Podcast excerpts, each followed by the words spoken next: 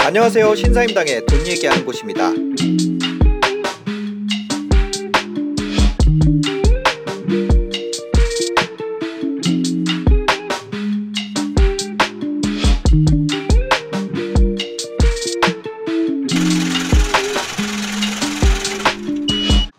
유튜버 신사임당입니다. 오늘 부룡님 모시고 어, 부동산 얘기 나누는 목요일이죠? 네. 아, 벌써 목요일이네요. 한 주가. 매주 정말 빠릅니다. 예, 이제 아, 네, 어떻게 지내셨어요? 저요. 어, 이번 주도 뭐 정신없이 보냈는데요. 음. 네. 뭐 저도 뭐 여러, 여러 가지 뭐, 뭐 부동산 관련된 정보도 찾아보고 네, 네. 그 다음에 개인적으로 또 뭐 강의 준비도 하고 그러냐고 좀 정신없이 보냈습니다. 아, 저는 이 저 요즘에 위가 안 좋아가지고. 네. 예. 위 건강에는 어, 우리의 위는 소중하니까 프롬바이오 위 건강의 메스틱 1일 1포 해보도록 하겠습니다. 저도 같이 하도록 하겠습니다. 아니 그게 아니라 진짜 그 저 방금 전에 아실 거예요. 진짜 방송 시작하기 네. 12시 되기 전에 네. 위가 움찔하는 위경련 오는 일이 있었거든요. 아. 아니 유튜브가 아 이거 제가 원래는 이 얘기에서 이 메스틱 하려 그랬는데 네. 아, 이 썸네일 오류 때문에. 음. 근데 문제가 그런 어 이거는 끝났으니까 이거 광고 아니에요. 그 정서적인 문제로 인해서 네. 제가 위가 안 좋다 네. 이 얘기를 하고 나서 음. 위 건강의 메스틱을 얘기를 하면 음. 마치 과장 광고처럼 될 수 있다. 네. 정서적 스트레스로 인한 위 건강 악화에 메스틱이 효과 있는 것처럼 제가 광고한 걸로 보일 수 있으니 다- 그런 식으로 표현하면 안 된다고 얘기했던 게 제가 생각이 나서 음. 그래서 앞에 멘트 없이 그냥 위 건강의 메스틱 바로 해버린 거예요. 이게 되게 어 에, 그렇더라고요. 이 건강기능식품 같은 경우는 네 그렇습니다. 그래서 여기서 갑자기 PPL 그쵸? 여튼 지금 어 12시 4분이고요. 오늘 어 매- 지난주에 이어서 부동산 얘기 시작해 보겠습니다. 부동산에 대해서 그 야호네 집 님께서 우쭈쭈 잘했어요. 아 뭐 딴 거 아니에요. 그냥 오늘 최근 들어서 이런 뉴스 많이 나오더라고요. 네. 예, 한번 오늘도 준비한 뉴스부터 살펴보고 또 이야기 나눠보도록 하겠습니다. 네. 먼저 조선일보 기사 한번 보시죠. 아, 이 힐스테이트 남산이 아니라 보면은 완판 서울 아파트의 반전 미계약이 쌓인다. 아, 이 재밌, 재밌는 광고네요. 여기 완판 서울 아파트의 반전 미계약이 쌓인다 하고 광고는 이렇게. 예, 그래서 이게 원래는 서울 아파트라 그러면 무조건 분양이 완판되는 상황이었는데 이제 내가 당첨이 됐는데 이 미계약이라는 건 당첨이 됐는데 네. 계약을 안 한다. 계약금을 안 넣는다는 거잖아요. 그렇죠. 폭이. 네.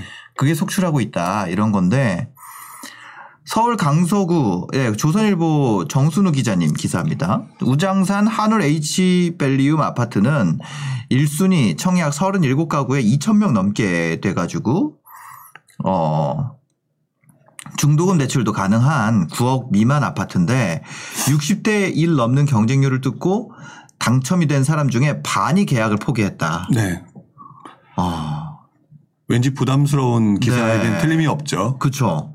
그리고 불패시나 아파트 청약 시장에 최근 이상 기류가 감지되고 있다. 네. 수십 대 일 청약을 해서 그러니까 당첨이 됐는데도 네. 청약 포기를 한다는 네. 거잖아요. 그렇죠. 네. 근데 그런 부분을 보게 어. 되면 이 기사를 보게 되면 사람들이 처음 모르시는 분들은 네.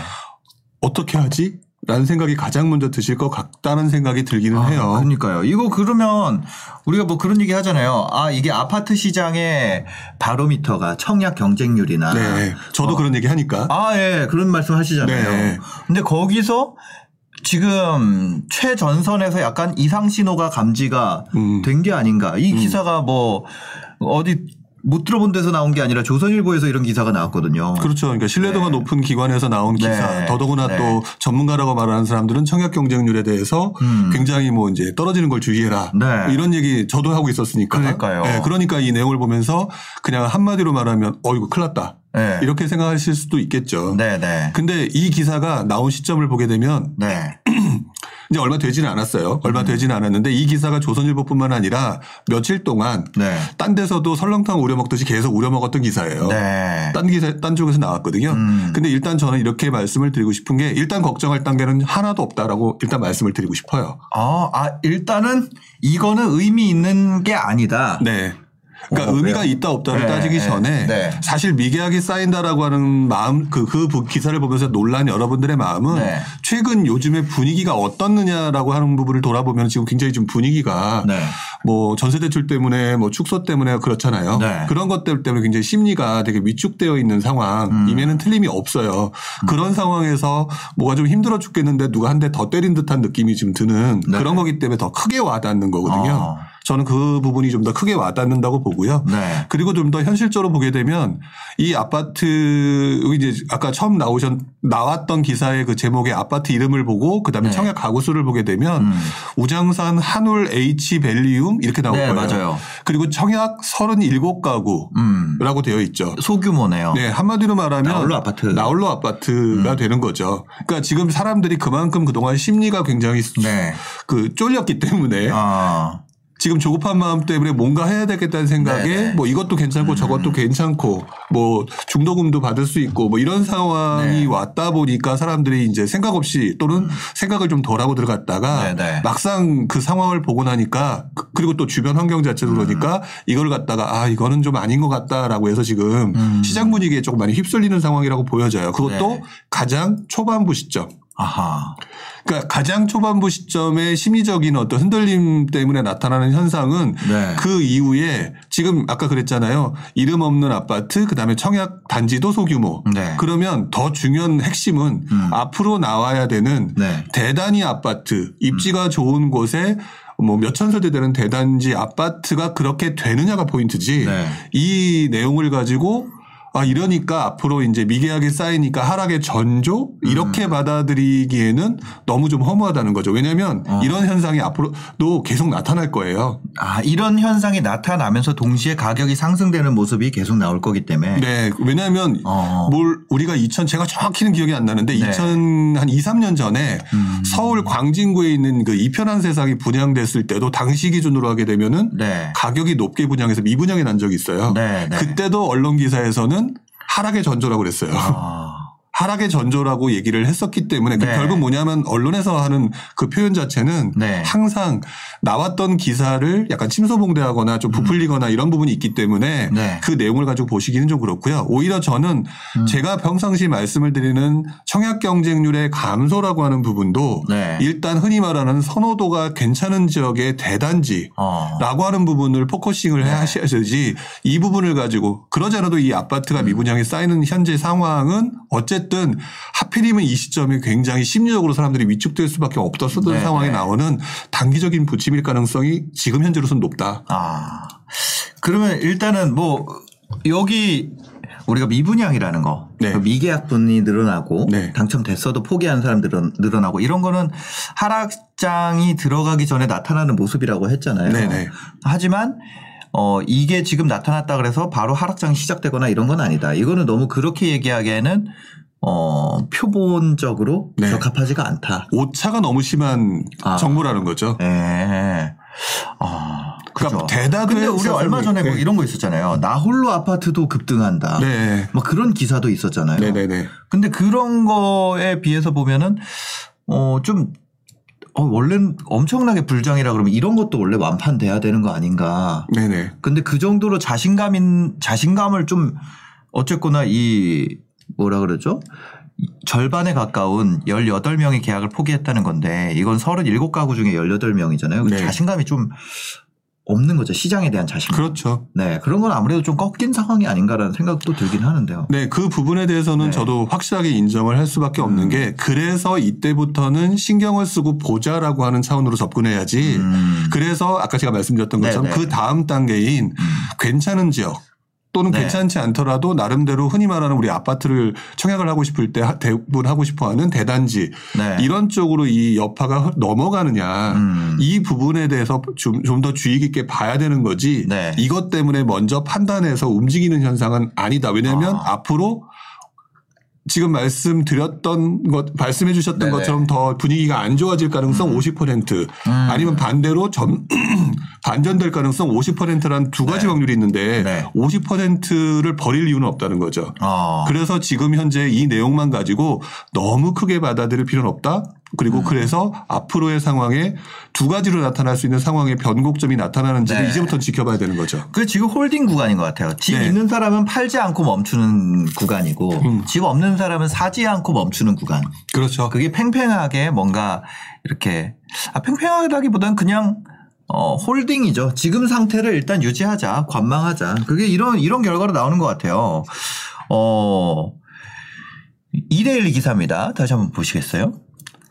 이제 거래 절벽에 호가 뚝 떨어지고 있다. 이런 뉴스도 또 그러니까 요즘에 분위기가 요즘 분위기가 뉴스 기사가 톤이 굉장히 많이 바뀌었어요. 음, 맞아요. 뭔가 그 혹시 뭐 경제 M 이런 거 보세요? 뭐 가끔 보죠. 저도 네이버 경제 M 자주 보거든요. 네. 그 웬만하면 시간 때울 때. 네. 근데 그렇게 그거 보면은 시간 때우더라도 왠 죄책감이 덜 하잖아요.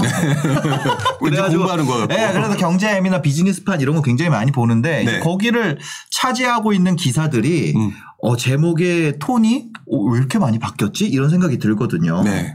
그, 그런 것 중에 하나입니다. 2대1 기사고 한번 보시겠어요. 집값 폭락, 잠 못 드는 영끌족, 거래 절벽에 호가 뚝. 어, 그래서 대출 규제도 있고 거래 절벽에 집값 하락 공포가 커지고 있다. 어, 거래 9월 거래량이 전월 대비 43% 감소했고 상승폭이 둔화되고 공급 부족에 내년부터는 다시 오를 거다. 이런 의견도 있습니다. 그런 얘기가 있는데 이제 이 밑에는 어 또 긍정적인 얘기고. 긍정적인 네. 얘기고 여기 이제 대문은 딱 그 느낌이고 강신우 기자님이 쓰셨고요. 유튜버 하셔도 잘할 것 같다. 이런 느낌이. 네, 저도 동의합니다. 이거 어떤 이거는 어떤 의견인가요? 요 기사는. 그러니까 결국 네. 지금 현재 분위기에 사람들이 공포감을 갖는 약간 그런 상황을 음.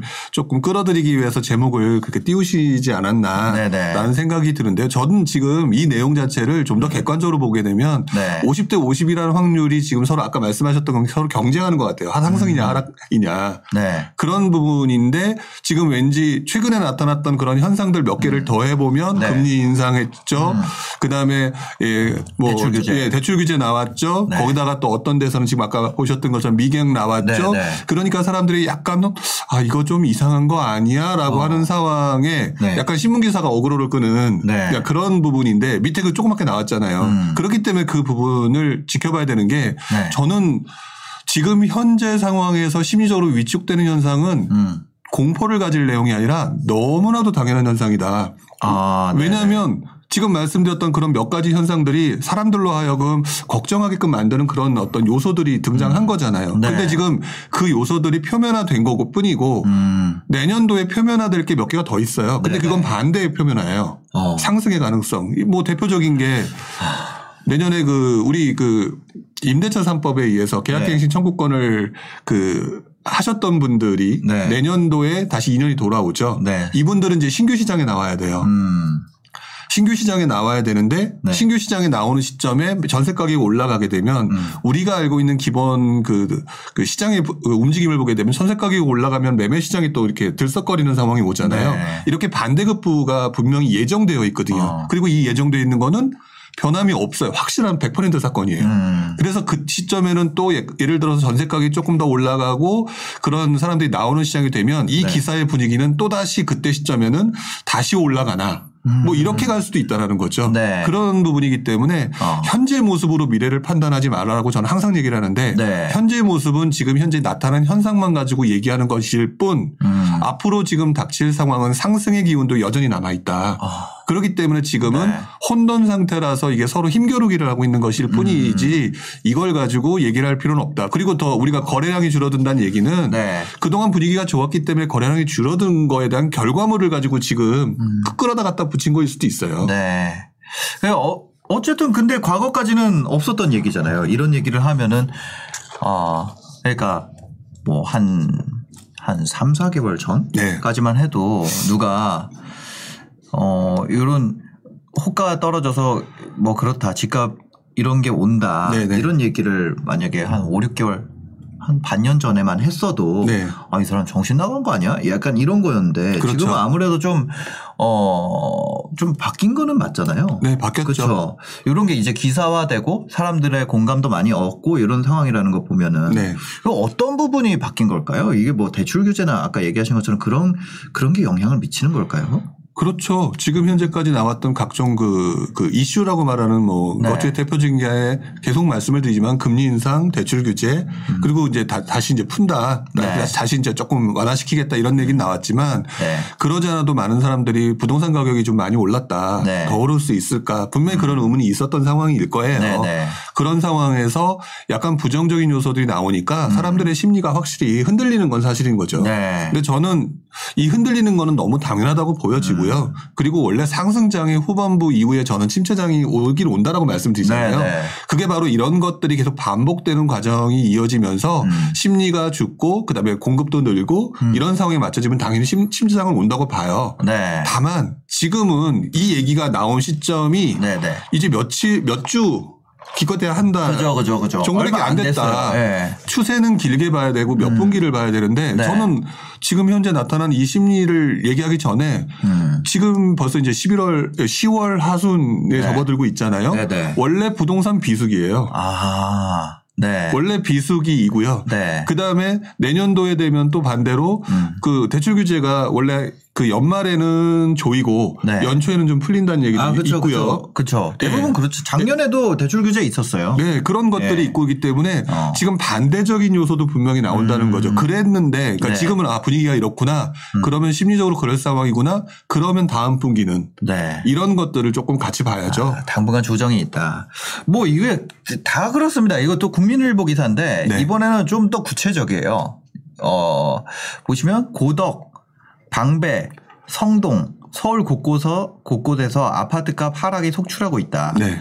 네, 요런, 요런 얘기인데, 어, 이게, 그, 그쵸? 어, 보면은, 아, 상승은 하긴 하네요. 상승을 하고 있는데, 어, 상승 폭이 줄었다. 그러니까 그죠? 이게 느낌이 좀 전에 보셨던 기사가 네, 있잖아요. 좀 전에 이게 보통 이 심리학에서 어, 기준점 효과라고 불러요. 네, 네, 네. 근데 이게 뭐냐면 뭐 금리 인상이다 뭐다 뭐 영끌에서 뭐, 뭐 거래 절벽 위축 뭐 이런 것들이 있는 상태에서 이 기사를 보게 되면 네. 아 떨어지는구나라고 받아들인다는 그러니까요. 거죠. 네. 하지만 상승하는 폭이 줄어들었다가 팩트예요. 네.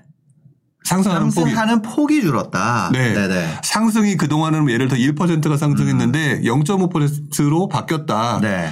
근데 아까 제가 이제 분기별로 추세를 봐야 된다고 말했을 때이 네, 추세가 계속 이어지면 아 이제 조금 힘이 빠지는구나라고 봐야 되는데 네. 지금 이 기사 내용을 가지고 보게 되면은 음. 0.5% 상승은 상승세 유지예요. 네. 다만 그 부분을 조금 더 지켜보고 난 다음에 어. 어, 우리가 걱정하는 그런 부분에 대한 얘기를 해야 되는 거지 네. 지금 이 내용만 가지고 그러니까. 하락이라고 받아들이는 사람들이 지금 네. 아마 되게 많거나 되게 심리적으로 맛이 가는 사람들이 생길 거라는 네. 거죠. 아, 저도 그, 뭐야, 하락한 줄 알았어요. 네. 그러니까 지금까지 기사가 쫙 쌓여 있길래, 네. 와, 그러면 이제 이번 주부터는 꺾였나 보다. 네. 그래서 이제, 어, 요, 이제 그 국민일보 기사 내용을 보니까, 어, 이런 거예요. 부동산원에서 나온 건데, 지역별로 인기 단지 위주로 상승했다. 그 결론은 상승이에요. 상승했는데 이런 걸로 인해서 매수세가 감소하면서 상승폭이 좀 줄었다. 네. 오르긴 오르고 있는 상황이네요. 그렇죠. 그죠? 그러니까 이 부분을 음. 제대로 이해하는 그, 그 눈을 좀 가지시는 게 훨씬 네. 더 좋고 물론 그렇다고 해서 제가 어 음. 하락의 어떤 추세가 나타났다라고 하는 걸 부정하는 게 아니에요. 네. 그 대신 그 부분을 가지고 음. 굉장히 크게 받아들일 게 아니라 네. 분위기 자체가 계속 이어질 것들을 어. 이어지는지를 관찰해야 되는 정도로는 도움이 되는데 네. 이걸 가지고 분명히 누군가는 밖에서 이 기사를 보면서 야 서울의 집값 어. 네. 수도권의 집값 떨어졌대 네. 큰일 났다 야 이런 사람들 굉장히 많으실 거라는 맞아요. 거죠. 이제 끝났다. 뭐 그런 얘기 많이 있거든요. 네. 아, 근데 이렇게 되면은 만약에 이 상황에서 다시 상승이 온다면 네. 양극화가 더 심해질 수도 있겠네요. 그렇죠. 왜냐하면 지금 의견을 양쪽을 강화하는 얘기들이 나오고 네. 있기 때문에. 네. 근데 그 이런 거 있잖아요. 우리가 작년이나 연초에 네. 얘기했었던 상승의 이유들 네. 그뭐 예를 들면 공급 부족이라든지 네. 서울의 이제 공급 대책들이 비현실적이라든지 네. 뭐 그런 거 있잖아요. 네, 네. 재개발 재건축을 실제로 진행하기 어렵다. 음. 그런 얘기들. 네. 그다음에 공공 재개발 같은 경우도 실제로 하기 어렵다. 네. 이런 얘기들 많이 있었잖아요. 네, 그렇죠. 그런 거는 지금 그러니까 그때 얘기했던 원인들은 지금 변화된 거는 없나요? 근본적으로? 그렇죠. 변화된 건 없어요. 아, 왜냐하면 그렇다고 해서 지금 서울에서 드디어 땅을 파고 지금 건물이 올라가고 있느냐. 네. 그런 거 별로 없잖아요. 음. 그리고 난 다음에 뭐 사전 청약 이런 얘기 나오고 있고 지금 네. 뭐 공급한다고 얘기하지. 네. 이거는 이 기사를 통해서 우리 심리가 네. 아, 늘어나겠구나라고 생각하는 데는 도움이 될지 모르겠지만 음. 현재 현장에서 뭐가 올라가는 게 아니기 때문에 네. 앞으로 다가올 3년 후 입주할 때 영향을 미칠 만한 물건은 아니라는 거죠. 어, 그 아직 변- 바뀐 게 없어요. 바뀐 게 없다. 네. 바뀐 게 없기 때문에 네. 지금 여러분들이 단기적으로 음. 이렇게 위축되거나 흔들리는 상황은 네. 어, 혹여라도 내가 들어갔다가 음. 손실을 보면 어떡하냐라고 하는 이 손실 회피 성향이 네. 강하게 지금 나타나는 상황이기 때문에 왜 그래요. 가격이 너무 비싸니까. 그렇죠. 네. 가격이 비싸니까 조금이라도 떨어지면 손해다. 네. 이 생각이 지금 굉장히 많은 생각을 좌우하고 계신 걸 거예요. 네, 네. 그런 상황에서 그런 소리가 들리는 음. 지금 현재의 모습인데 네. 그 부분에 대해서 우려하는 건 좋지만 네. 이 몇 주, 한 1, 2주의 이 내용만 가지고 내 모든 판단을 결론 짓지 말고 음. 앞으로 하반기와 내년 상반기를 지켜볼 만한 흐름을 더 보실 필요는 있을 것 같아요. 네. 아, 알겠습니다. 지금 어쨌거나 어, 어, 채팅방 관리 좀 해주세요. 여기 보면은 뭐 이런 거는 좀 이런 어그로 멘트들 더 늦기 전에 사채를 써서라도 빨리 집 사세요. 이런 거는 그냥 차단을 해주시는 게 좋을 것 같습니다. 예. 그 저희 스태프분이 어, 지금 오늘 좀 채팅방을 안 보시는 것 같아요. 예. 그래서 그런 그런 말 다른 분들에게 좀 상처 주거나 뭐 말도 안 되는 말들은 좀 이렇게 관리를 해주시면 좋겠습니다. 그니까요. 네. 좀 부탁드립니다. 네. 아이 그 집값 폭락 가즈아 이런 거 이런 이런 거 이게 가즈아 이런 이런 거좀 이런 것도 그냥 좀 없애주세요. 그 몇 분이니까 네네네. 네, 그래서 그거 좀 관리 좀 해주시면 좋겠습니다. 네. 저희 직원분들이 이걸 보고 있는데. 어, 여튼, 이제 제가 얘기 드리고, 어, 그, 지금 이제 들었을 때 느끼는 거는, 어, 그러면 이제 상승 기조라는 게 아직 꺾이진 않았으나, 네. 어, 뭔가 심리적으로 지금 불안함이 늘어나고 있다. 이렇게 보면 될까요? 그렇죠. 어. 그 심리적인 불안감이 늘어나면 언젠가는 분명히 네. 위축되는 상황이 온다. 이거는 변함이 없을 거예요. 네. 그렇기 때문에 내가 걱정하는 만큼 지켜보고 그다음에 내가 감당할 수 있을 만큼의 그러면 들어갈 곳이 어디냐 이런 부분을 고민해야지. 네, 네. 그래서 떨어질 거니까 도망가자라고 하는 경우에는 기회가 없어요. 본인들이 네, 올라갈 네, 수 네. 있는 사다리를 타고 올라갈 수 있는 기회는 없다고 생각이 들고요. 네. 그러니까 그것을 하기 위해서는 계속해서 지금 음. 현재 분위기에 휩쓸리지 말고 네. 계속해서 조금 더 공부하시면서 꾸준히 봐 보셔야죠. 네. 그, 지금 같은 경우는 그러면, 네. 어, 만약에 내가 주택이 없으면 네. 어떤 식으로 하는 게 좋을까요? 주택이 없으면은요. 네. 이게 주택이 없는 분들한테 그 저희한테 와서 이제 물어봐요. 음. 네. 어디를 사야 되나요? 그러니까요. 네, 어디를 사야 되나요라고 물어보면서 제가 뭐 꼬치꼬치 다 물어보지는 여쭤보지는 않지만 네, 여쭤보다 보면 그 막 돌려서 얘기들을 하시는데 그 말씀 네. 속에서 항상 이런 말씀이 있어요. 네. 최고의 수익을 낼 때를 알려주셨으면 좋겠어요. 그게 숨어 있거든요. 네. 근데 저는 아직 시장을 보는 눈이 좀 부족하거나 음. 또는 자금, 가진 자금이 부족하신 분들이 최고의 수익을 노린다라고 얘기하는 거는 굉장히 욕심적이라고 생각이 들어요. 아, 지금의 베스트한 수익처를 네. 내가 딱 한 군데를 집어서 그게 그거여야 된다. 네. 라고 생각하는 건, 네. 어. 굉장한 욕심쟁이라고 생각하고요. 되게 네. 이기적이라고 생각이 들어요. 어, 예. 물론 이제 그 이면에는 네. 주변에 있는 내 그 주변 친구나 상사나 후배나 이 친구들이 집을 사서 네. 엄청나게 올랐던 거에 대한 시기심 또 음. 질투 이런 것들이 있고 또 뒤처짐에 대한 어떤 불안감 그러니까. 이런 것들 때문에 조금이라도 빨리 땡기고 싶어서 네. 그런 말씀들을 하시는데요. 네. 저는 이렇게 비교하는 순간 본인의 멘탈이 무너진다고 봐요. 내가 난 아직 안 샀는데 네. 지금까지 안 샀어 안 샀어 안 샀어 하는 동안에 주택 가지고 있는 사람은 올랐어. 네. 근데 내가 이거를 한 방에 뭔가를 제대로 사서 네. 이걸 역전해서 걔한테 얘기를 해서 보여줘야지. 네. 이 생각을 하면은 네. 아, 처음부터 거기로 출발하게 되면 네. 이 이분은 까딱 잘못하면 무너질 수밖에 없거나 또는 누구한테 당할 수밖에 없는 그런 네. 상황으로 빠져들 수가 있다라는 거거든요. 음. 그러니까 제 옛날에 저도 그 고민을 많이 했었어요. 네, 네.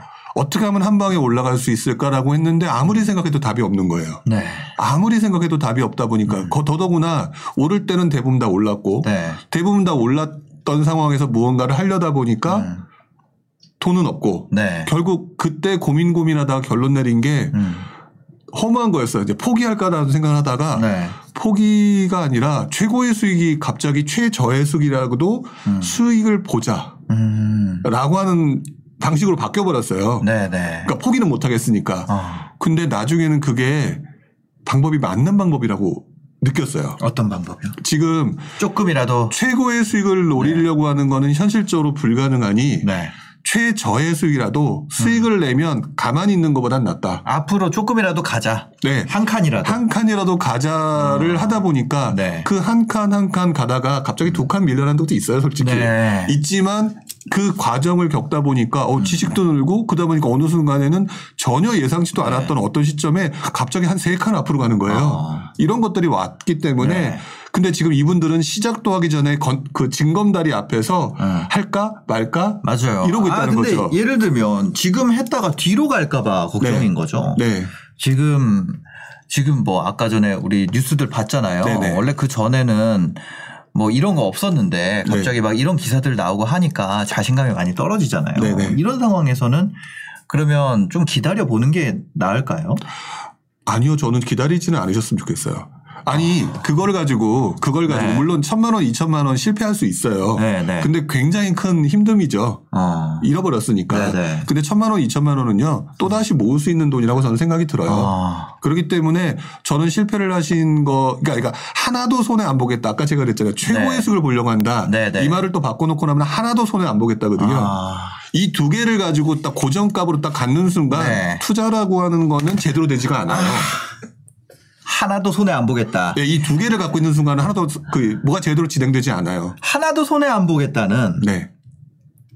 하- 바닥에서도 못 사죠. 그렇죠. 왜냐면 2013년, 14년, 15년 네. 뭐 이때 하나도 손해 안 보겠다라고 생각하는 사람은 아무도 못 샀죠. 그렇죠. 그때 침체장 때 네. 사람들의 분위기 심리 상태는 음. 너무 오랫동안 침체기다. 아, 하나도 손해 안 보는 구간은 한 번도 없어요. 네, 맞아요. 심리적으로. 네.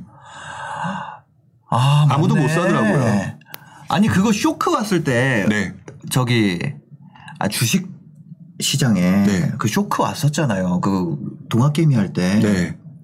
그때 1,500포인트 갔잖아요. 네. 거기가 하나도 손해 안 보는 구간이었는데 네. 그걸 알고 있었냐고.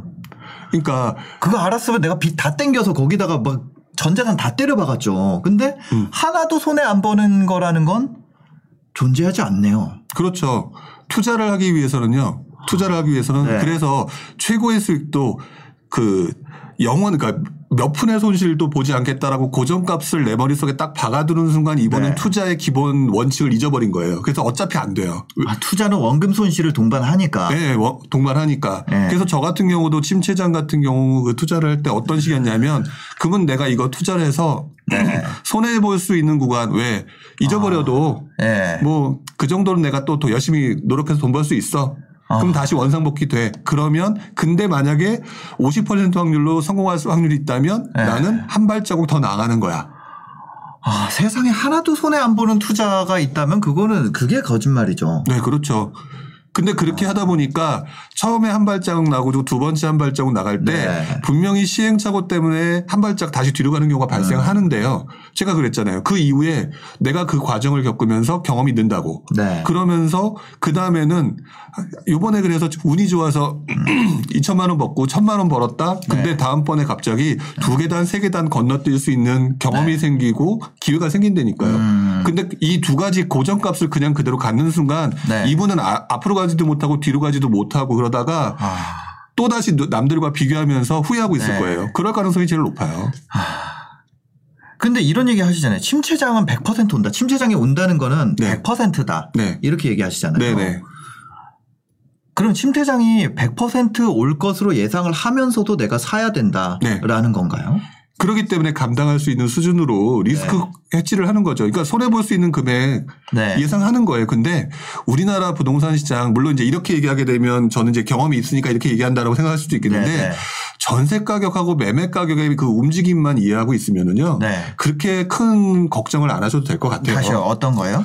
전세 가격하고 매매 가격의 움직임. 전세와 매매 가의 움직임. 네. 네. 뭐 여러 번 말씀을 드렸던 것 같은데 네. 침체장에는 집을 안 사기 때문에 다들 전세로 돌아가서요. 네. 전세 가격이 밀고 올라가요. 음. 전세 가격이 밀고 올라가면 네. 매매 가격이 더 많이 떨어지고 싶어도 네. 쉽게 그 밑으로 떨어지지 않아요. 네. 그렇기 때문에 음.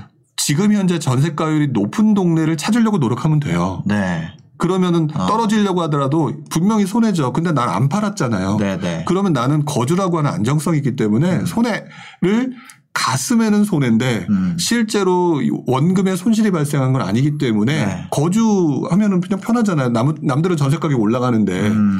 전세 가격 올라가서 다시 내 돈 통장에 있는 내 현금을 네. 남의 주머니에 넣는 고통이 더 크다는 사실을 네. 아마 이제 아셔야 될 거예요. 아. 그러면은 그 당연히 그렇게 되면은 떨어져도 그러니까 제가 침체장이 온다 네. 떨어져도 음. 명목 손실이다라고 하는 부분을 제가 계속 강조하는 게 거기 있거든요. 네. 그러면 명목 손실은 실질 손실이 아니니까 손해가 아니잖아요. 네. 느낌상 손해라고 하는 손실 음. 이 정도는 난 감당할 수 있어. 어. 근데 만약에 반대로 50% 확률로 상승 그- 그럼 다 내 거예요. 어. 그러면은 구간 근데, 자체가 근데 이런 거 좋잖아요. 있어요. 그, 그, 뭐, 뭐 어떤 말씀인지 알 것 같아요. 내가 감당할 수 있는 범위 안에서 네. 하는 거는 좋다. 근데 지금은 이게 가격이 다 올라서 음. 이게 감당할 수 있는 범위 안에 없어, 물건이. 음, 음. 그러면 못 하는 거 아니에요? 그렇죠. 여기서 또 사람들의 심리가 네. 나타나는데 음. 어 예를 들어서 네. 지금 서울하고 수도권에 살고 계시는 분이잖아요. 네. 그러면 아니면 또 서울에 살고 있는 분들 네.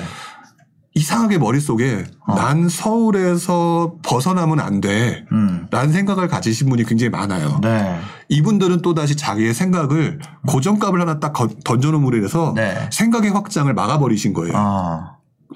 이분들은 보나마나 경기도로 나가면 나, 나에게 죽음을 달라 어. 또는 가오가 안 서지 이렇게 아니, 그런 생각하시겠죠. 얘기 있다면서요. 뭐 다산정약 용 선생님이 사대문 밖으로 나가지 말라고. 음. 그 다산 정영선 선생님이 하신 수많은 말씀 중에서 왜 그것만 기억하고 있냐고요. 아니 그러니까 그 그게 나가면 다시 못 들어온다 음, 음. 그런 건데 음, 음. 하여튼 뭐 그런 거죠 지금 너무 너무 뭐 뭐라 그래야 될까 이 여기가 너무 올라가지고 네. 내가 감당할 수 없는 네. 없는 범위에서는 하지 말라는 거잖아요 감당할 음. 수 없는 범위라면 근데 내가 감당할 수 있는 게 다 넘어간 것 같은 거예요 이게 상품이 되게 여러 가지잖아요. 네. 상품이 여러 가지기 때문에 음. 지금 머릿속에서 감당할 수 없는 것을 더 이상 살 게 없다라고 얘기하신 네. 분들을 거- 보게 되면 네. 아마 그 고정값에는 난 아파트 외에는 안 해. 아. 라고 생각하실 거예요. 네, 네. 하지만 찾아보면 분명히 빌라도 오르는 시장이 있을 거고요. 네. 그러니까 그, 그, 빌라라도 사야 된다는 건가요? 왜냐하면 빌라가 오르는 곳은 분명히 있거든요. 아. 그러니까 빌라를 사면 안 된다라고 하는 고정값이 머릿속에 들어오면은요. 그냥 네. 쳐다 안 보잖아요. 네네네 쳐다보지 않으면 기회가 안 오니까 아. 내가 정말 능력이 안 돼서 빌라를 사야 된다면 네. 빌라가 오르는 상황은 뭘까? 어. 이런 고민을 해야죠. 근데 지금 재개발이나 기타 여러 가지 이유 때문에 빌라 시장 또는 신축 시장이 오르잖아요. 네. 그런 상황 때문에 빌라가 오르는 곳이 분명히 있고요.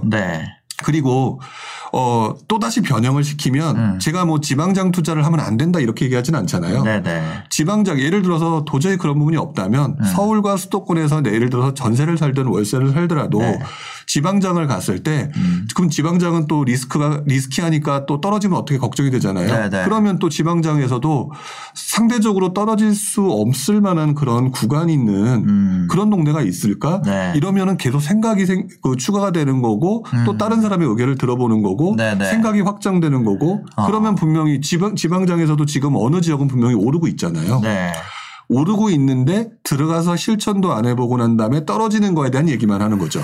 그렇기 음. 때문에 저는 말씀하신 것처럼 내 머릿속에 서울밖에 안 돼. 음. 수도권 외에는 절대 안 돼. 네. 뭐 이런 식으로 또는 빌라는 절대 안 돼. 음. 이런 생각을 뭔가가 내가 고정값이 딱 들어와 있는 순간은 투자는 계속해서 확산이 확장이 안 돼요. 투자에 대한 네. 마인드는.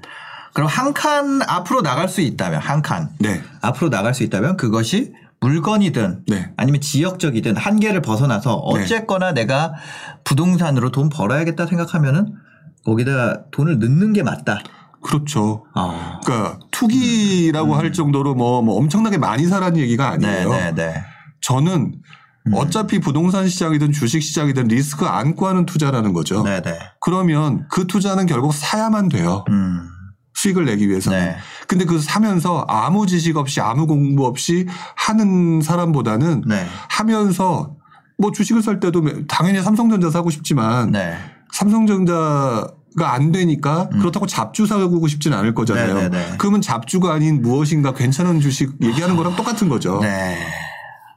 알겠습니다. 여러분들 혹시 뭐 궁금한 점 있으시면은 부룡님한테 질문 주시면은 감사하겠습니다. 제가 어 잠깐 화장실을 다녀올 생각이거든요. 네. 네. 그래서 한, 한 3분, 2분만.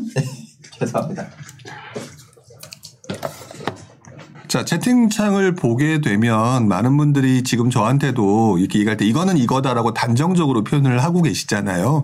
저는 단정적인 표현하는 부분은 본인의 의견이시겠지만 또 한편으로는 그 단정적인 표현 자체가 결국 내가 앞으로 무언가를 하는 데 있어서 생각을 확장시키는 데는 별로 이렇게 도움이 되지 않을 수도 있다. 이런 부분 정도는 기억을 하실 필요가 있다라고 저는 생각이 들어요. 그래야만이 어 빌라를 하더라도 뭐 어떤 분이 잠깐 뭐 송파 얘기를 하셨는데 송파 뭐 얘기를 하셨는데 송파 쪽에 있는 빌라 괜찮다라고 하면은 그 주변에 있는 빌라 가격을 비교해서 나름대로 아 여기가 상대적으로 이 가격대에 다른 동네를 사는 것보다는 이 가격대면 괜찮다. 그러면 거기를 들어갈 수 있다라는 거죠. 그러면 나와 똑같이 생각하는 누군가가 또다시 나보다 뒤에 그 마- 생각과 동일하게 들어오게 되는 경우에는 당연히 가격은 오를 수밖에 없고요. 거기서 수익이 나오는 거거든요. 그런 식으로 수익을 하시면서 보시면서 한 단계 한 단계 가시는 게 맞다라고 생각을 하죠. 자, 어떤 분이 또 이렇게 말씀을 하신 것 같아요. 은평구 DMC 센트럴 자이 내년에 입전 이거 오래 가지고 가도 될까요? 라고 표현을 하셨죠. 자, 그런데 이것도 그런 것 같아요. 지금 벌써 지금 현재 기준으로 되게 많은 분들이 이렇게 얘기를 하시죠. 앞으로 오래 가져가도 될까요? 라고 하는데 그 먼 미래일을 벌써부터 만들어 놓으실 필요는 없다고 생각이 들어요. 왜냐하면 어, 오늘 얘기, 얘기 한 것 중에 시장의 분위기가 일시적으로 바뀔 수도 있고 그러기 때문에 지금 먼저 머릿속에 이거 오래 가지고 갈까요? 라고 생각을 딱 고정화시키는 순간 앞으로 시장이 막 변화할 때 이거에서 대응을 하기가 쉽지가 않아요. 그래서 일단은 서울은 괜찮은 곳이니까 길게 가져가서 산다는 기본 원칙을 세우시되 시장을 보시면서 계속 바꿔가시면서 바꾸, 그 무언가 행동을 취하시는 게 맞지 이거를 벌써 딱 오래 가지고 갈까요? 라고 하실 필요는 없을 것 같아요. 네. 알겠습니다. 다음. 아, 무슨, 어떤 얘기하고 계셨어요? 아, 어떤 분이 뭐 특별하게 네네. 물어보신 것보다는 그냥 네네네. 뭐 질문 속에서 간단하게 아, 네네. 예, 제 의견을 갖다 말씀을 드렸습니다. 아, 알겠습니다. 근데 뭐 우리가 그 근본적인 이유가 네.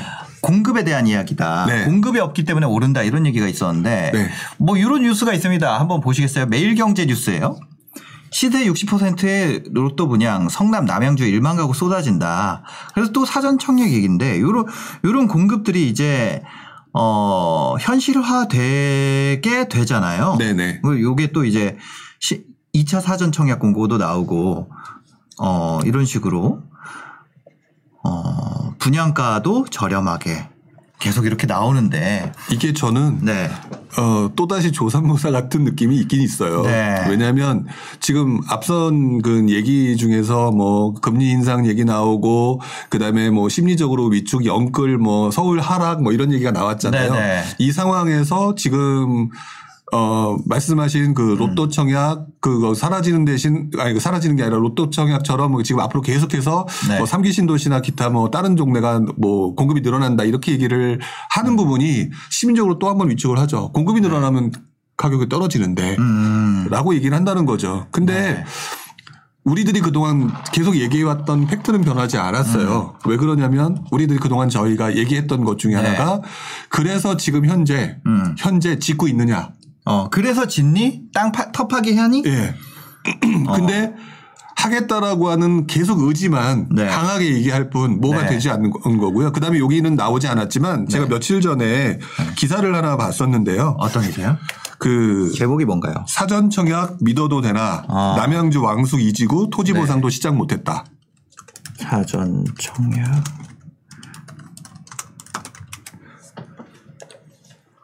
아, 이거네요. 머니투데이 기사입니다. 한번 볼게요. 어, 사전 청약 믿어도 되나 남양주 왕숙2 왕숙 2지구 네. 토지 보상 시작도 못했다. 네. 이건데 어, 자 앞선 기사에서는 분명히 네. 1만 가구 쏟아진다라고 얘기를 했죠. 네. 그러니까 쉽게 말하면 1만 가구 할 거야라고 얘기했는데 이 기사에서 보게 되면 음. 네. 그 지역 중에 하나인 왕숙지구 특히 이제 왕숙 같은 신도시잖아요. 네. 엄청난 물량인데 음. 토지 보상도 시작 못했다. 음. 그런 얘기는 결국 열심히 의지는 보여주겠으니까 나를 믿어주세요라고 하는 이제 정치 공약 같은 느낌이 드는 거예요. 아. 그렇기 때문에 사실상 이건 좀 그렇고요. 그리고 여기 왕숙지구만 나왔지만 네. 제가 그 비슷한 그 신도시 중에 하나는 창릉지구도 좀 알아봤어요. 창릉. 네, 창릉 신도시도 알아봤는데 네. 창릉 신도시도 지금 올해 원래 12월에 토지 보상 된다고 얘기가 나왔었거든요. 네. 근데 그 이전에 그 뭐 원주민들인가요? 그 그쪽에서 뭐 얘기해야 되는 그 뭐 뭐라 그럴까 음. 감정 평가를 해야 되는 그런 부분이 제대로 또 제- 진행되지 않아서 네. 올해 안에 토지 보상이 어렵다고 하는 얘기를 들었어요. 그러면 왕숙도 아. 네. 토지 보상 어렵고 그 올해 안에 어렵고 네. 창릉도 어렵다는 얘기인데 음. 결국 이 공약은 이 공약은 약간 지주택 같은 거 아니에요? 그렇게. 약간 지금 상황에서는 좀 애매해졌다라고 하는 아, 부분이고요. 네. 더 나아가서 더 나아가서 이 부분이 결국 음. 지금 우리한테 희망 고문을 하고 있는 상황에 네. 사람들은 쏟아진다라고 얘기하니 아까 들었던 그런 기사와 맞물리면서 음. 네. 조금 불안해하는 감정이 있는 것 같은데 음. 팩트는 네. 원래 디테일에 있는 것 같아요. 디테일에 있다. 예, 디테일을 보게 되면 아직 토지 보상도 안 됐다. 아, 아 그러면 한, 아, 여기에 뭐 그런 얘기 있어요. 그, 뭐, 3기 정말 최소 10년이다. 뚠띠 아빠님도 3기 최소 10년 이상 봐요. 원우님은 15년 이상 뭐 이렇게 생각을 하시는데 그, 아, 아무래도, 어, 그러면 이게 공급이라는 게 단기간에 해결되기는 어려운 음, 거라고 볼 수 있겠네요. 그렇죠. 예. 단기간에 해결되기가 쉽지가 않기 때문에 네. 그래서 또 앞선 그런 데이터나 그런 어떤 심리적인 분위기가 나오는 이 기사를 가지고 음. 그냥 100%라고 가는 게 아니라 네. 그럼에도 불구하고 지금 같은 상황이 있으니 음. 50대 50이라고 하는 네. 상승과 하락의 확률을 보면서 네. 계속해서 지금 앞으로 음. 지켜봐야 되고 이왕이면 거기서 상승 가능성이 있는 동네가 지역이 어딜까 네. 이런 고민을 하- 하게 되면 그래도 조금이라도 수익을 볼 수 있는 기회가 만들어질 거라는 거죠. 네. 아, 그, 지금 상황에서 하락을 그냥 기다리고 있는 거는 굉장히 위험한, 오히려 더 위험한 선택이 될 수 있겠네요, 그러면. 그렇죠. 되게 위험한 선택이고요. 여기선 네. 지금 말씀은 안 드렸었지만 음. 어 얼마 전에 네. 얼마 전에 분양가 상한제 어. 관련돼서 그 기본 건축비가 9월에 고시가 났거든요. 네 네. 또 올랐어요. 아, 분상제. 네. 분양가 상한제를 더 올려준다. 상한을 계속 올려주고 그러니까 있다. 기본 건축비가 있잖아요. 네네네. 그러지 않아도 분양가 상한제 부분을 조금 그좀 뭐랄까 너무 타이트했으니까 조금 네, 풀어주겠다. 완화해주겠다는 얘기가 네. 나왔는데 9월달에 고시가 된 기본 건축비가 네. 3. 몇 퍼센트가 상승이 됐어요. 네. 그리고 최근에 어 뭐 건자재 비용 올라간다고 하잖아요. 네, 그렇죠. 예, 건자재- 계속 올라가고 있죠. 예, 올라가고 있잖아요. 그러면 건자재 비용도 뭐 오를 수도 있고 떨어질 수도 있지만 네. 다시 옛날 가격으로 돌아가지는 않거든요. 네. 그러면 결국 이거는 플러스 알파 음. 분양가가 올라갈 수밖에 없다는 얘기가 되고요. 네. 지금 어, 이 기사에서 음. 그 남양주 왕숙이나 삼기 신도시 이 얘기가 나오는 이 지역의 분양가가 지금 아까 공지가 됐잖아요. 네. 예상 분양가 얼마다. 예상 분양가는 사실 의미 없죠. 네, 그 예상 분양가가 지금 기준으로 얘기하는 거있을 네. 뿐 결국 지금 아직 땅도 보상이 안 된 상태에서 음. 시간이 지나가게 되면 이 기본 건축비가 올라가는데 아까 네. 9월에 올라간 그 고시된 것도 올라갔는데 네. 건자재 가격 올라가는데 음. 이 가격은 지금 보여준 가격은요 네. 최저 가격이 될 가능성이 높아요. 아, 이 가격이 그냥 최저 가격이다. 예, 이거보다 더 네. 높게 분양할 거야라고 하는 얘기가 사실상 저는 팩트인 것 같아요. 아. 그러니까 이 가격으로 분양하니까 좋아가 아니라 네. 이거 이하는 없다. 예, 이거 이상으로 분양할 건데 음. 시간이 좀 지연되면 좀 올릴 거야. 네. 근데 얼마가 올라갈지는 몰라. 아. 약간 그런 걸로 봐야죠. 아, 그러면 이제 그럼 어쨌거나 지금은 집을 어쨌거나 사라는 얘기죠. 감당할 수 있는. 상을 해야 된다는 거죠. 감당이 안 되면 못 사면은 안 사는 거고 그건 못 사는 거고. 그럴 때는 결국에는 와신 상담을 해야죠. 네, 와신 다음. 상담에서 다음 기회를 노려야 되는 거고 네. 다른 기회를 노리지 못한다면 지역을 또 확정을 자, 시켜야겠죠. 그러면 무리해서 지방을 가는 게 맞냐 아니면 기다리고 다음 차를 타는 게 맞냐 이거 좀 궁금합니다. 어, 지방에는 무리하지 않고도 할 만한 데가 분명히 저는 있다고 생각이 네. 들어요. 그러니까 그, 그 버스를 지금 타는 게 맞을지. 그런 것 도 분명히 괜찮다라고 네. 생각이 네. 들고요. 타냐 마냐가 중요한 게 아니라 네. 타도 타는 거라고 마음의 결정을 내리셨다면 네. 그 다음부터 하셔야 할 행동은 그렇다면 지방 중에서 아직 덜 오른 것이 어디냐, 어. 덜 올랐는데 혹시라도 떨어질 가능성은 없느냐 네. 이거에 대해서 주변 분들 또는 공부를 통해서 계속 노력을 하시는 어떤 다음 단계를 밟아야 되는 게 맞는 거라고 생각이 들어요. 네네네. 그리고 그것마저도 돈이 없다. 그러면 어차피 돈이 없는 거잖아요. 네네. 그러면 와신 상담하고 음. 기다려야 되는데 제가 아까 말씀 속에서 또 이제 우리 신사님께서 말씀하셨겠지만 네. 침체장은 100% 온다라고 얘기를 네네. 말씀드렸잖아요. 네. 결국 이 말은 뭐냐면 침체장이 온다면 떨어진다는 얘기고요. 음. 나는 그동안 꾸준히 돈을 모으면서 와신 상담을 하게 되면은요. 네. 그 돈으로 투자할 곳은 분명히 생겨요. 어. 그러면 그 시점에 다시 시작하시면 되거든요. 네. 그렇기 때문에 저는 조급하실 이유가 전혀 없다고 계속 말씀을 드리는 이유가 음. 그래도 1, 2년 한 사람은 아니고 네. 저도 그래도 엄청 오래 하셨잖아요. 20년이라고 하면서 사- 네. 그 분위기를 봤잖아요. 네네네. 그렇기 때문에 저는 그 정도 다른 말씀을 다 안 믿어도 좋아요. 네. 근데 20년이란 기간 동안에 음. 결국에는 분명히 그 중간중간에 기회가 엄청 온다. 네. 내가 모를 뿐이었어요. 어. 준비를 안 했기 때문에. 음. 그 부분만 기억해 주시면 될 것 같아요. 네. 아, 그러니까요. 이거 강가디님 집 폭락해도 지방부터 먼저 폭락해요. 이거는 아니더라고요. 저도 그런 줄 알았는데 그러다가 네, 큰코 다쳤었고 실제로 그렇지가 않더라고요 시장이. 그러니까 일반화를 시키는 네. 것들은 큰 틀로는 일반화가 맞을 수 있어요. 네. 음. 지방부터 떨어질 가능성이 있다고 맞는 말이거든요. 이 말이 틀린 거라고 보진 않은데 문제는 디테일이에요. 어. 지방이라고 하는 부분을 퉁쳐버렸잖아요. 네. 광역시도 있고 그러니까요. 중소도시도 있고 네. 그 안에서 아니, 호재가 그 있는 것도 서울 있고. 빠질 때 지방이 안 빠지더라고요. 네. 올라가더라고요. 네. 그런 그런 게 있어가지고 정말 뭐 어떻게 큰 이런 걸로 그냥 한 방에 얘기하기 어려 어려운 것 같아요. 어. 그렇죠. 네. 아 그러면 지금 돈에 대해서 따져봤을 때그 네. 지금 상황에서 할 수 있는 선택이 결국 한 세 개 정도 있는 것 같아요. 네. 현실적으로 우리가 15억이라는 돈은 없단 말이에요. 그렇죠. 서울에 뭐 1급, 1급지, 2급지 20평대 10, 10억, 15억 이렇게 하잖아요. 네. 그럼 20평대를 간다 그래도. 그럼 우리가 뭐 한 2, 3억 있다고 했을 때 네. 지금 생각할 수 있는 게 청약 네. 아니면 지방 가거나 음. 아니면 기다리는 거잖아요. 네. 이세 개. 네. 어, 요 세 개 중에는 그럼 뭐가 베스트인지 이거 자꾸 여쭤보게 되는데 여쭤봐도 되나요? 아, 안, 음. 여- 여쭤보면 안 되는 질문이라고 하면 제가 안 여쭤보고. 아니 네. 답을 드릴 수는 있는데 네, 네. 제 개인적인 의견이 네, 개인적인 의견으로. 그러니까 여기 다- 이렇게 써 있잖아요. 모든 판단은 본인의 책임해야 된다는 사실을 잊지 마세요. 이런 건데. 뭐냐면 20년 넘게 투자하신 분에게 네. 초보자로서 네. 여쭤보고 싶은 거죠. 그거에 네. 대해서. 그러니까 이게 굉장히 주관적이라는 사실은 좀 기억을 해 주셨으면 네, 네, 좋겠어요. 네. 왜냐하면 여러분들이 모르는 그동안의 경험 또는 그동안의 어떤 다른 내용들 네, 네, 이런 네. 것들이 좀 포함된 것 같은데 음. 저는 기다리는 거는 네. 맨 마지막인 것 같아요. 아, 기다리는 건 맨 마지막이다. 네.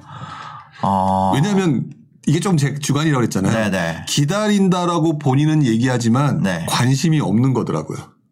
아. 제가 보니까 네. 기다린다라고 표현하면서 관심이 없다는 걸 왜 그렇게 표현을 했느냐. 네, 네. 막상 가장 크게 떨어졌던 침체장에 네. 침체장 이후에 또 상승한다 뭐 이런 어떤 공부하거나 네, 준비했던 그게 없다 보니까 네. 그때 더안 사시더라고요. 아. 그렇기 때문에 기다린다라고 얘기하는 거는 저는 핑계를 대시는 분들이 너무 많았다는 거를 경험을 제 개인적인 경험이 많아요. 기다리다 오션을 뺀다. 예, 그래서 기, 일단은. 예, 그래서 네. 기다린다는 거는 맨 뒤로.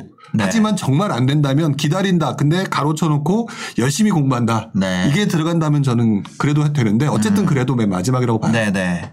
그리고 난 다음에 어 그리고 청약이냐 지방이냐 네. 뭐 요거죠. 그 부분이잖아요. 수도권 오피스텔이냐. 아, 서울 서울 오피스텔, 오피스텔 빌라 이거 좀 네. 싸잖아요. 네. 아니, 아니면 지방 음. 어, 지방이라면 지방 광역시라든지 네네네. 뭐 한 2, 3억 건으로 들어갈 수 있는 거. 요거 네. 같은 경우 내가 서울에 월세 살면서 지방의 갭으로 들어간다. 음, 음. 이거 좀 구체적으로 얘기를 해 보면. 네. 어 그리고 아니면 청약. 음, 음. 어 뭐 요런 요런 게 있겠죠. 네. 예. 청뭐 어떤 옵션이 저는 일단 초보자니까 이게 또 되게 네. 옵션들이 많잖아요. 네, 네. 초보자들이거나 아직 경험이 없거나 그러면 분명히 청약 점수가 낮을 거예요. 아, 낮을 수밖에 없죠. 네. 예. 그래서 지금 기다린다 바로 위가 전 청약인 것 같아요. 아, 청약도 자, 이거 네 개 중에 4등은 기다린다. 네. 3등은 청약. 그러니까 그만큼 청, 근데 어, 네, 가점이 네, 네. 너무 낮기 때문에 그런 거예요. 음. 그래서 청약. 음. 만약에 가점이 높은 네. 나이가 있으신 분들이라면 그러면 맨 위에요. 아, 그러면 1등이고. 네. 근데 내가 뭐 자녀도 없고 가점 낮다. 네. 아, 그러면 3등. 네. 그럼 거의 뭐 해림님 청약 점수 84점이라고 이러면은 이러면은 1등이죠. 그렇죠. 아, 이러면 1등이고 하여튼 이거 앵돌기님 청약 점수 초밥인데 그런, 그런 경우에 그 다음에 이제 그럼 2등 1등 남았습니다. 자 서울 빌라 오피스텔 네. 준주거 네. 그게 지금 남아 있고요 후보로 네, 네. 지방의 갭 네. 서울에 내가 월세 살면서 지방 갭으로 산다. 네. 왜냐하면 서울을 갭으로 사면 내가 서울을 갭으로 살 수 있는 시장은 이미 떠났잖아요. 네. 그 금액으로. 네. 아파트는 떠났죠. 네네네. 떠 아파트는 떠났어요. 그래서 이제 이 두 개 후보 남았습니다. 네. 이 두 개 후보 중에 20년 차 부동산 투자자의 선택 2등부터 발표해 주시기 바랍니다. 어, 갑자기 무슨 음악 방송 같은데. 네. 사실 저도 왔다 갔다 해요. 솔직히 왔다 갔다 하는데, 네. 어, 솔직히 지금 가장 기회가 네. 큰 수익을 볼 수 있는 시장은, 아. 큰 수익을 볼 수 있는 시장은, 네. 어, 서울의 빌라 쪽인 것 같아요. 아, 서울 빌라. 네. 왜 그러냐면, 와. 라고 얘기를 하는데, 그러니까 네네네. 근데 투자가 쉬운 것은 네. 지방이에요. 아, 지방 투자가 난이도는 더 낮고 네. 수익률로 보면은 서울 빌라가 베스트고 네. 왜냐하면 와, 서울이라고 네. 하는 장점이 네. 결국 모든 사람들이 선호하고 있고 네, 네. 그리고 지금 현재 아파트를 투자할 수 없다라고 생각하는 사람들이 네. 지금 빌라에 대해서 호시탐탐 노리고 있거든요. 네네. 어. 호시탐탐 노리고 있는 상황에서 또 서울시라든지 정부가 하는 것 중에서 공공재개발과 음. 네. 그다음에 또 이제 서울시 자체적으로 뭔가 지역을 지정하고 뭐 이런 식으로 하고 있잖아요. 아. 네네. 그렇기 때문에 거기서 기회가 되게 많이 나올 것 같아요. 근데 예를 들면 이사 네. 대책 다음에 이제 네. 빌라 같은 경우 사면은 네. 여기서 이제 구역 지정됩니다 하면 얘 전매 제한 걸린다고 네. 그런 얘기 있지 않아요? 그러니까 뭐 아 현금 청산된다고 예, 예. 전매 제한도 아니라 현금 네, 청산된다. 현금 청산된다라고 하는 네네. 게 있죠. 네. 근데 지금 그게 바로 뭐냐면 네. 누군가가 언론에서 나온 얘기 하나만 가지고 얘기하는 거예요. 아. 안 그런 데도 있어요. 아, 제가 지금 그렇구나. 정식 명칭은 어- 기억이 안 나는데 네네. 흔히 말하는 공공재개발이라고 하고서 몇 월 며칠 이후에는 현금 청산이다라고 네. 하는 지역이 있지만 네. 그렇지 않은 지역도 있다는 거죠. 그러니까 공공 재개발이 아닌 다른 네. 것들이 있어요. 제가 명칭이 생각 안 나서 갑자기 말씀이 기억이 안 나는데 네. 어쨌든 그런 부분이 있죠. 그리고 아. 그런 부분의 옆 지역이 그냥 네. 상식적으로 한번 생각을 해보세요. 그 동네가 막 바뀐대요. 음. 근데 그 동네 바로 옆에 있는 빌라가 네. 안 오를까요? 엄청나게 오르면 오르죠. 오르게 되겠죠. 네.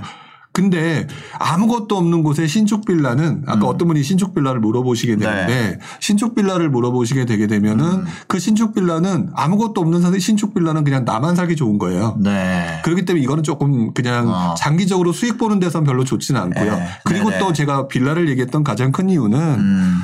빌라를 하는 건 좋아요. 네. 근데 이렇게 얘기하게 되면 분명히 또, 어, 많은 분들이, 아, 또 빌라 사야 돼? 뭐또 이렇게 될 아니 텐데. 근데 빌라는 난이도가 높다 그랬어요. 네, 난이도가 제 높아요. 생각에는 빌라 난이도가 높은 거는 초보자가 들어가기에는 무리가 네. 있다. 그래서 네. 이제 1, 2등이 되게 어렵다는 거잖아요. 네, 그래서 네. 지금 말씀을 드린 건데, 어. 제가 볼 때 가장 그래서 큰 수익을 낼수 있는 어떤 구멍을 찾을 수 있는 부분은 서울 빌라 쪽에서 찾을 수 네, 있다. 네, 네. 아니, 꼭 서울 빌라가 아니죠. 서울 수도권 빌라 내에서. 아, 수도권 빌라 하지 마세요.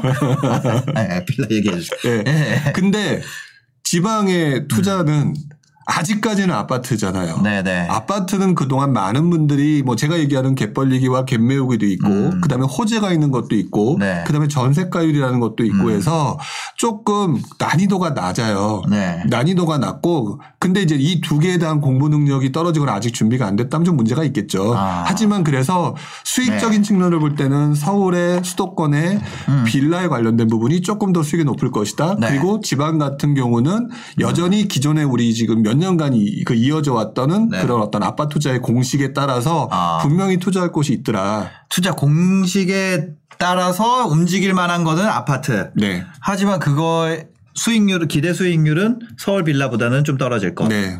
왜냐하면 리스크에서 차이가 있기 때문에. 네, 그렇죠. 아, 그럼 완전 초보라 그러면 어떻게 보면 지방에 하는 게 낫겠네요. 아파트를 조금- 하는 게. 그게 조금 더 쉬울 수 있다고 음. 생각이 들어요.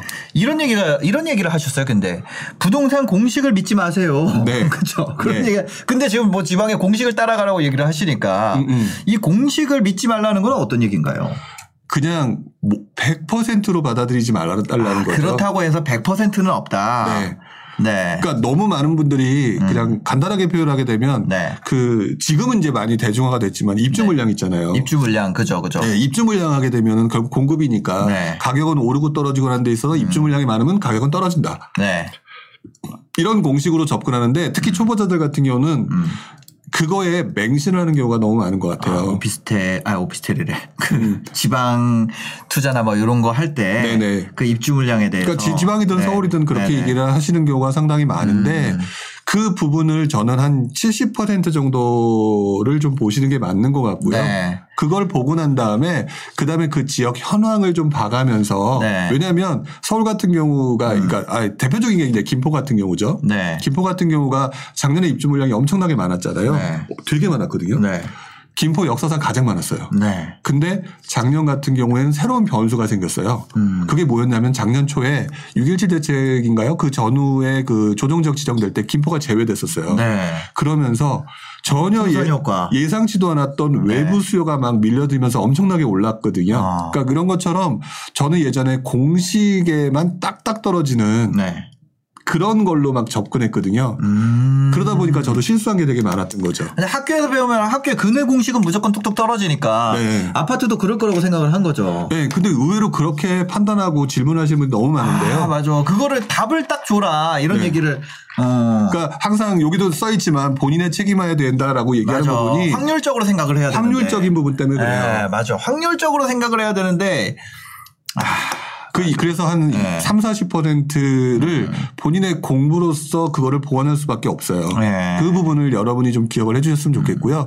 지금 질문할 때 보면 그래서 여기 사요 말아요. 네. 라고 얘기하시는 분이 많잖아요. 네. 사요라고 했을 때는 괜찮으나 아. 그 이후에 다른 변수가 들어와서 네. 달라질 수도 있는 것들이 분명히 존재하기 때문에 네. 항상 공식은 60, 70% 정도만 믿고 네. 그 다음에 이제 나머지 부분은 그때그때 상황에 따라 변하는 부분을 지금 오늘 얘기한 그런 것들이 이렇게 변하는 네. 상황에 대한 설명인 것 같아요.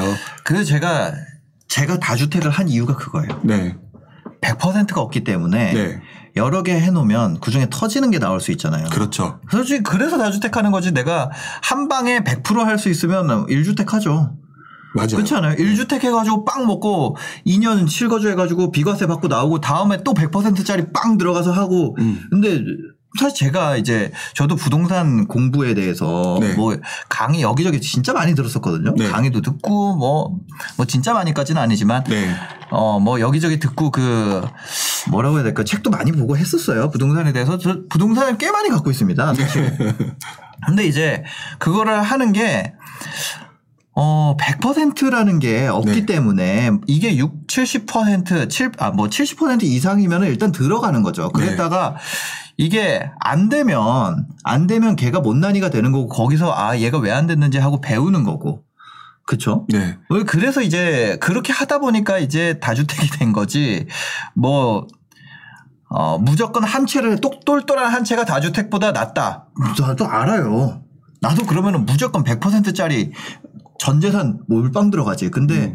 똘똘한 한 채를 골라내는 거는 진짜 어마어마하게 어려운 일이죠. 그렇죠. 네. 근데 사람들은 자꾸 그거를 시도를 해요. 확률상 네. 낮은데. 네. 그러니까 그거 틀리면 어떡할 거야, 틀리면. 그래서 저는 일단은 그, 옛날에 그 뭐야 다주택을 한 이유는 그랬었다. 예, 그런 그 얘기를. 아 갑자기 이제 다주택에 대해서 예. 아 저도 유- 유튜브 하기 전에 다주택자였어요. 유튜브 하고 나서는 오히려 잘 못 사요. 다 유튜브 하고 나, 나서는 약간 그 뭐라 그래야 되지? 부동산 가잖아요. 그러면 아 오셨어요. 사진 찍어요. 이렇게 돼가지고 음, 사인해 주셔야 되는 거 아니에요? 그럼? 신사임당님 사인 딱 해가지고 벽에 붙어 있는데. 아, 네, 그래서 저 다른 데서는 사실 잘 못 알아보거든요. 네. 근데 부동산 이제 공인중개사 임장하러 가면은 네. 아, 저 임장 컨텐츠 하려고요. 그래서 어. 중개사분들이 설명을 되게 자세하게 해주는 그러니까 저 아 저 안 사고 구경하러 왔어요. 이래도 설명을 해주시더라고요. 그 재밌나 봐요. 그래가지고 아 이걸 나만 들으면 안 되겠다 싶어서 네.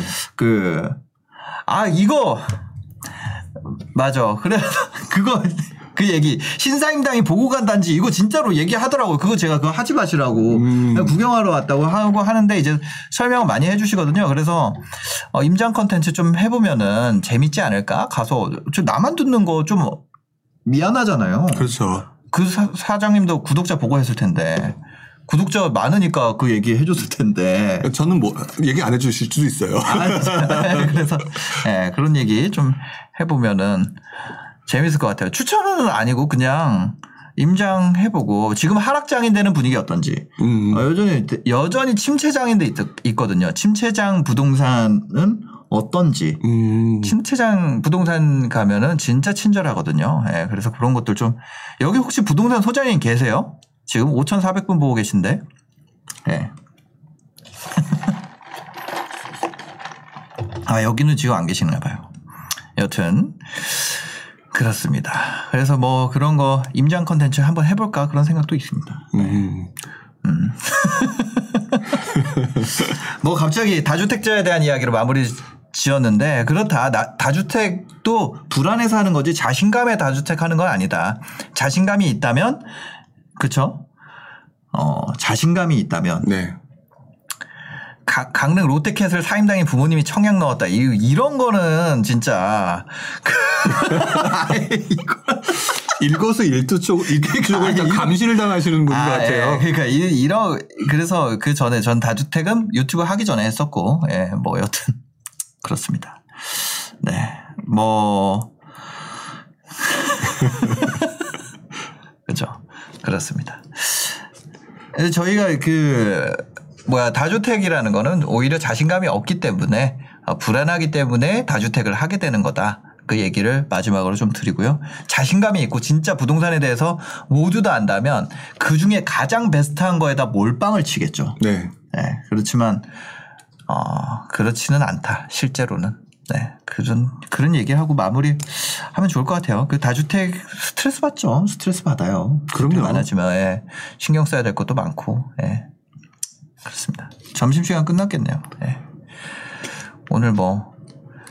아, 이거, 그거 정권 얘기 좀 하지 마세요. 이거 그 정권 얘기하는 거 차단으로, 예. 저희 그 뭐야, 정치 얘기하면 그냥 킥할게요. 밴, 정치 밴.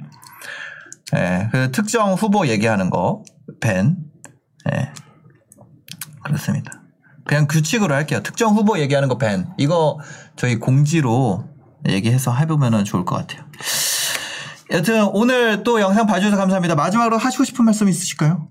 네. 뭐 지금 현재 굉장히 혼란한 모습을 보이는데요. 네. 어 이거에 대해서 일일비 하루에 나오는 기사, 일주일에 나오는 기사 가지고 일일비 하지 마시고요. 네. 조금 기간을 두어가면서 그것들을 좀 체크하시는 그런 것이 지금부터는 더 훨씬 더 효율적이라는 생각이 들어요. 그러니까 어떤 기사 하나만 가지고 굉장히 뭐 이렇게 크게 느끼시거나 그러지 말고 한 최소한 한두 달 또는 길게는 한 분기 정도는 보고 판단을 하시는 게 앞으로 훨씬 더 도움이 되실 거란 말씀을 듣고 싶, 드리고 싶네요. 네, 알겠습니다. 오늘 영상도 봐주셔서 감사합니다. 어, 영상 보시고 재미있으셨으면 구독과 좋아요, 댓글까지 부탁드리겠습니다. 영상 봐주셔서 감사합니다. 행복한 하루 되세요.